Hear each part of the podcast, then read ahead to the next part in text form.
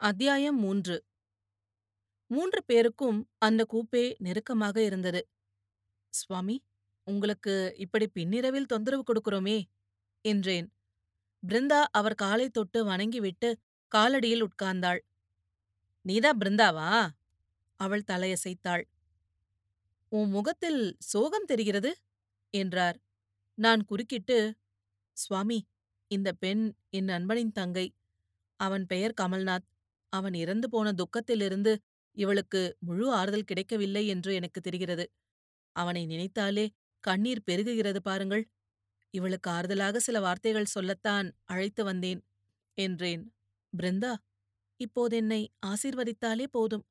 சுவாமி தூங்கட்டும் என்றாள். சுவாமி இரு என்று சொல்லிவிட்டு கொஞ்ச நேரம் தியானித்தார்.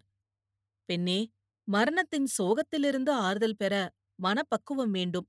மரணம் என்பது என்ன என்பதை நீ அறிய வேண்டும். அது என்னவென்று நீ நினைக்கிறாய்? அவள் யோசித்து முழுமையான அழிவு டோட்டல் அனஹிலேஷன் என்று அறிவியல் சொல்கிறது என்றாள். அவர் புன்னகைத்தார்.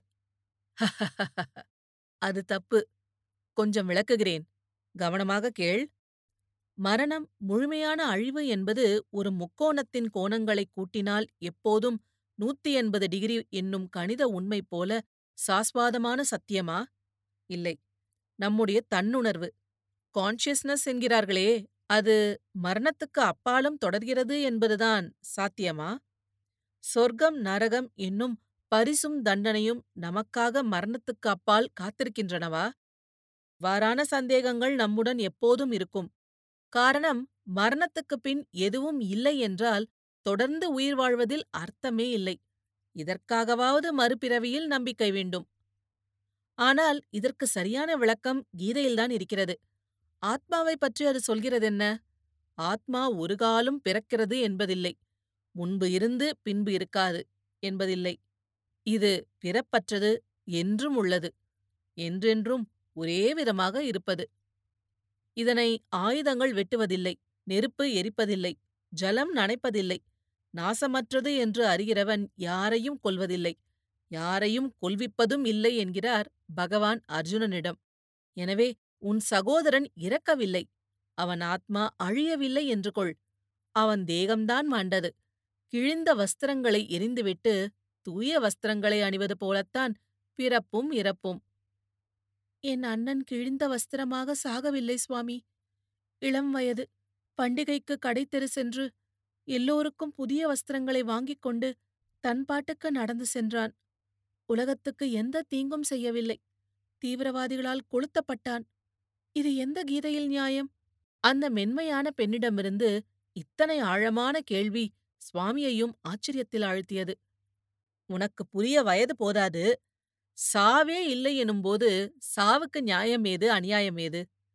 மாரிஸ் மீட்டர்லிங்க் சொன்னபடி we are the prisoners of an infinity without outlet wherein nothing perishes where everything is dispensed and nothing is lost இப்போது வாழ்வை பற்றி பேசுவோம். அசோக நீ திருமணம் செய்து கொள்ளப் போவதாக பகவான் என்னிடம் சொன்னார். அசோக் இதை பற்றி சொன்னார். எனக்கு வியப்பாக இருந்தது. என்ன சொல்வது என்று திகைக்கிறேன். நீ வருவாய் என்பது எனக்கு எப்படி தெரிந்தது? ஞானக்கண் மூலம். உனக்கு ஞானக்கண்ணில் நம்பிக்கை உண்டா? லாப்சாங் ராம்பா படித்திருக்கிறாயா? தி தேர்ட் ஐ அவள் அவரை மையமாக பார்த்து புன்னகைத்தாள். சுவாமி தன் கையில் இருந்த ஒரு மோதிரத்தை கழற்றி அவளிடம் கொடுத்து இத அசோக்குக்கு போடு என்றார். தயங்கினாள். நான் என்னை அறியாமல் கை நீட்டிக் கொண்டிருந்தேன். சற்று நேரம் தயங்கிய பின் வை நாட் என்று தோளை குலுக்கிவிட்டு அதை எனக்கு அணிவித்தாள். அவள் கை மென்மையாக இருந்தது. அந்த தொடுகையில் ஒரு இன்பம் இருந்தது. உங்கள் திருமணம் முடிந்தது என்றார். நான் அவளை பார்த்தேன். வண்டி விழுப்புரத்தில் வந்து நின்றது. அசோக் நான் என் பெட்டிக்கு சென்று விடுகிறேனே என்றாள். அவசரமாக பிளாட்பாரத்தில் இறங்கி அவளை வேகமாக அடுத்த பெட்டிக்கு அழைத்து செல்லும்போது இந்த மாதிரி சமாச்சாரத்தை சீரியஸாக எடுத்துக்கொள்ளாதே சுவாமி நல்ல ஆத்மா. நம்மை மகிழ்விக்க சிறுவனைப் போல செய்த காரியம் அது என்றேன். கல்யாணம் என்பது விழுப்புரம் ரயில் நிலையத்தில் ஒரு மோதிரம் போட்டுக்கொண்டால் போதும் என்று நீங்கள் எண்ணாதவரை இதில் எனக்கு கோபமில்லை என்றாள். மீண்டும் முதல் வகுப்புக்கு வரும்போது ஆர்பிஎஃப் சூப்பரிண்டென்ட் ஒருவர் மிஸ்டர் அசோக் இந்த மெசேஜ மைக்ரோவேவ் சேனல்ல வந்தது. உங்ககிட்ட உடனே காட்டும்படியா? நான் அதை படித்தேன். டெலிடைப்பில் அடித்திருந்த வாசகங்கள். சுவாமி ராத்திரிக்குள் இறந்து போவார் என்று தொலைபேசியில் யாரோ கூப்பிட்டு சொன்னதாக இன்டெலிஜென்ஸ் ரிப்போர்ட் வந்திருக்கிறது. ஆவன செய்வோம். நான் ஆர்பிஎஃப் அதிகாரியை பார்த்தேன். அவர் முகத்தில் கலவரம் தெரிந்தது. உங்க பேரு?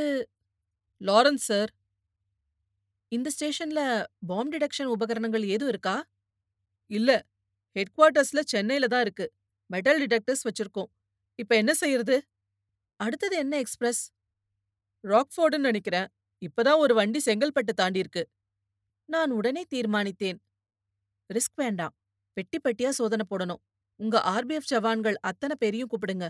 அது வரைக்கும் வண்டி போகக்கூடாது. கார்டையும் எஸ்எம்ஐயும் கூப்பிடுங்க. பேசஞ்சர்களை இறக்க சொல்லணுமா? ஆமா. தேவைப்பட்ட ஸ்பெஷல் ரயிலையோ அடுத்த ரயிலையோ அனுப்ப வேண்டியிருக்கும். ரொம்ப கலாட்டா ஆயிடுங்க. பாம் வச்சிருக்கலாம்னு சொன்னாதான் கலாட்டா ஆகும். எதுக்கு செக் பண்றோம்னு சொன்னா ஒழுங்கா காலி பண்ணிடுவாங்க. சொன்னதை கேட்பாங்க உங்க சாமர்த்தியத்தை பொறுத்திருக்கு. இந்த தரித்திரம் பிடிச்ச சாமியாருக்கு இது மூணாவது வாட்டிங்க. முந்தின ரெண்டு வாட்டியும் ஃபால்ஸ் அலாரம் தாங்க. இருந்தாலும் ரிஸ்க் வேண்டாம். அவங்க அவங்க உடைமைகளை கையில கூடவே எடுத்துட்டு எல்லாரும் இறங்கிரட்டும். மிச்சம் இருக்கிறத அப்புறப்படுத்திடணும் பக்கத்தில் போலீஸ் ஸ்னிஃபர் டாக்ஸ் ஏதோ இருக்கா? எல்லாம் சென்னையில தான் வரவழைக்கணும். இந்த மாதிரி நடுராத்திரி நடுவாந்திர ஸ்டேஷன்கள்ல வசதி போதாதுங்க. அப்ப ஒரு வழிதான் இருக்கு. வண்டி பூரா காலி பண்ணிட்டு பெட்டி பெட்டியா பாத்துறணும். பவர்ஃபுல் டார்ச்சாவது கொண்டாங்க. இல்ல வாங்குங்க. நான் சுவாமிய முதல் வகுப்பு வெயிட்டிங் ரூமுக்கு அழைச்சிட்டு போக ஏற்பாடு பண்ணிடுறேன். அதிகம் பயமுறுத்தாம நட்போட சாந்தமா பயணிங் கிட்ட பேசுங்க. ஒத்துழைப்பாங்க. பதட்டம் இல்லாம ஒருத்தர் ஒருத்தரா இறங்கட்டும். முதல்ல முதியோர்கள் குழந்தைகள் பெண்கள் அப்புறம் இளைஞர்கள். லாரன்ஸ் செல்லும்போது கழுத்தறுப்பு. பெஜாருப்பா இந்த சாமியாருங்களோட. என்று அழுத்துக்கொண்டு சென்றார். வண்டி தூங்கும் மலைப்பாம்பு போல தனக்குள் பொரிந்திருக்கும் அபாயத்தை அறியாமல் கவலையில்லாமல் பிளாட்பாரத்தில் படுத்திருந்தது. சுவாமியிடம் சென்றேன். அப்போதுதான் படுத்துக் கொண்டிருந்தார். கதவை இருமுறை தட்டியதில் திறந்தார். பல்செட்டை அவசரமாக அணிந்து கொண்டார். சுவாமி கொஞ்சம் சிரமம் கொடுப்பதற்கு மன்னிக்கவும்.